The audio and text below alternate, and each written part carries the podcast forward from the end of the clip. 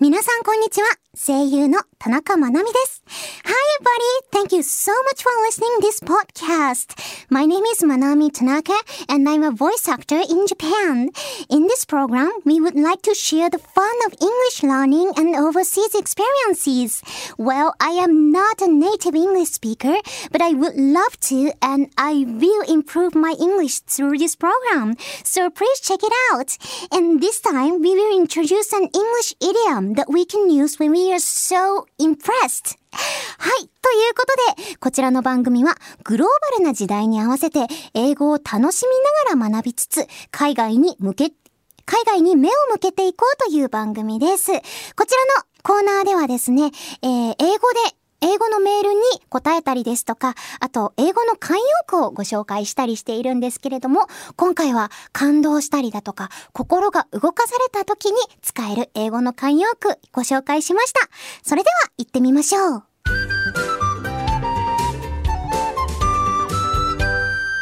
Learn the World このコーナーは聞いて得する英語コーナーです。今回の企画はこちら。明日使いたい Good Good English 日本語には様々な慣用句がありますが、英語にもいい感じのおしゃれな慣用句がたくさんあります。英語を話すときにさらっと慣用句を使えたらかっこいいので、この時間でサクッと覚えちゃいましょう。今回はラジオネームやかみさんからいただいた慣用句です。それでは明日使いたい Good Good English 今回のフレーズはこちら。Beyond one's description. Repeat after me. Beyond one's description.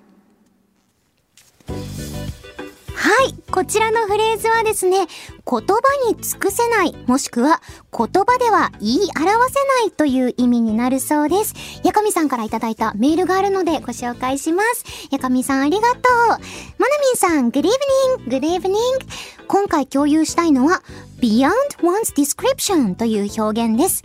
日本語だと言葉に尽くせない、筆舌に尽くしがたいという意味で自然災害の状況が凄まじい場合などネガティブな状況にも使いますが、あまりにも美しい光景を見た時のようにポジティブな状況にも使える表現です。この表現を初めて聞いた高校生の私はめちゃくちゃかっけーと思ってすぐに覚えてしまい、もしの英作文でもこの表現を使うタイミングを虎視眈々と狙っていましたといただきました。やかみさんありがとうございます。かっこいいですよね、これ。高校生で。英作文でさらっと。Beyond, beyond my description とか beyond somebody's description って使えたら、えー、何きっかけで知ったんだろう。私も、なんだろう、やっぱり五感として、Beyond も例えば何とかの向こうにとか、何とかを超えてっていうイメージがあるし、あとディスクリプションっていうのも、まあ、えっ、ー、と、なんて言うんだろうな、記述とかそういう意味があるので、文字として見た時には、意味はなんとなくはわかると思うんですけど、実際に自分の中から喋る時に出てくるかっていうと、ちょっと出てこなかったフレーズかもしれないなと思うので、ここで覚えてゲットしていきたいと思います。ちなみに、ビヨンドなんですけれども、こちらの単語を使った慣用句がとっても多いとということで、beyond one's description に似た意味で、beyond words というのも言葉では言い表せないという、まあ、似た感じのほぼほぼ一緒の意味ですね。こっちの方がちょっと簡単かもしれないので皆さんよかったら beyond one's description もしくは beyond words を使ったフレーズ、まあ文章とかよかったらここで覚えてどこかで披露してみてください。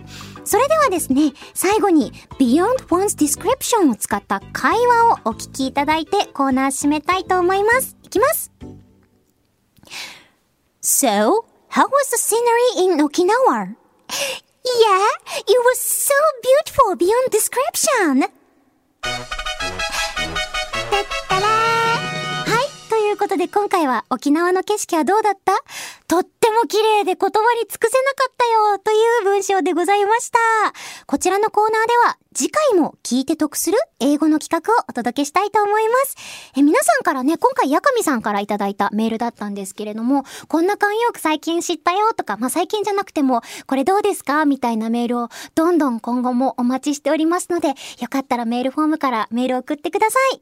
このコーナーでは次回も聞いて得する英語企画をお届けします。以上、Learn the World のコーナーでした。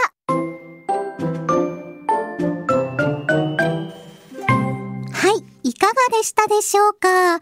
今回は Beyond One's description というイディオムご紹介しました。あなたはご存知でしたか？どうでしたか？コーナー内でも私申し上げたんですけど、この言葉自分の中からは出てこないフレーズだった気がするなと思ったので、今度から何かこう、あ、言葉に変え難い感動？得たわ？みたいな時に、例えば何かの作品を見てとかね、そういう時に beyond my description, it was beyond my description っていうのを使いたいなって思います。その他にもこれまでだとこのコーナーでは Don't cry over spilled milk とか、あと beat around the bush みたいな慣用句をご紹介したりしてきました。過去のポッドキャストでね、そちらについても聞けると思うので、皆さんよ、もしよかったらそちらのポッドキャストも聞いてくださると嬉しいです。それでは、ここでお知らせです。私、田中まなみは、ニコニコチャンネルで、田中まなみ、The World is Your Oyster という番組をやっています。そちらでは、英語を使ったいろいろなコーナーをお届けしています。気になった方は、ぜひそちらも聞いてみてくださいね。そして、番組では、リスナーさんからのメールを募集中です。メールは、The World is Your Oyster のメールフォームから送ることができます。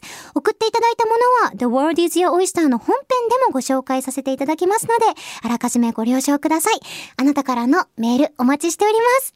それではそろそろお時間です。ここまでのお相手は田中まなみでした。See you next oyster!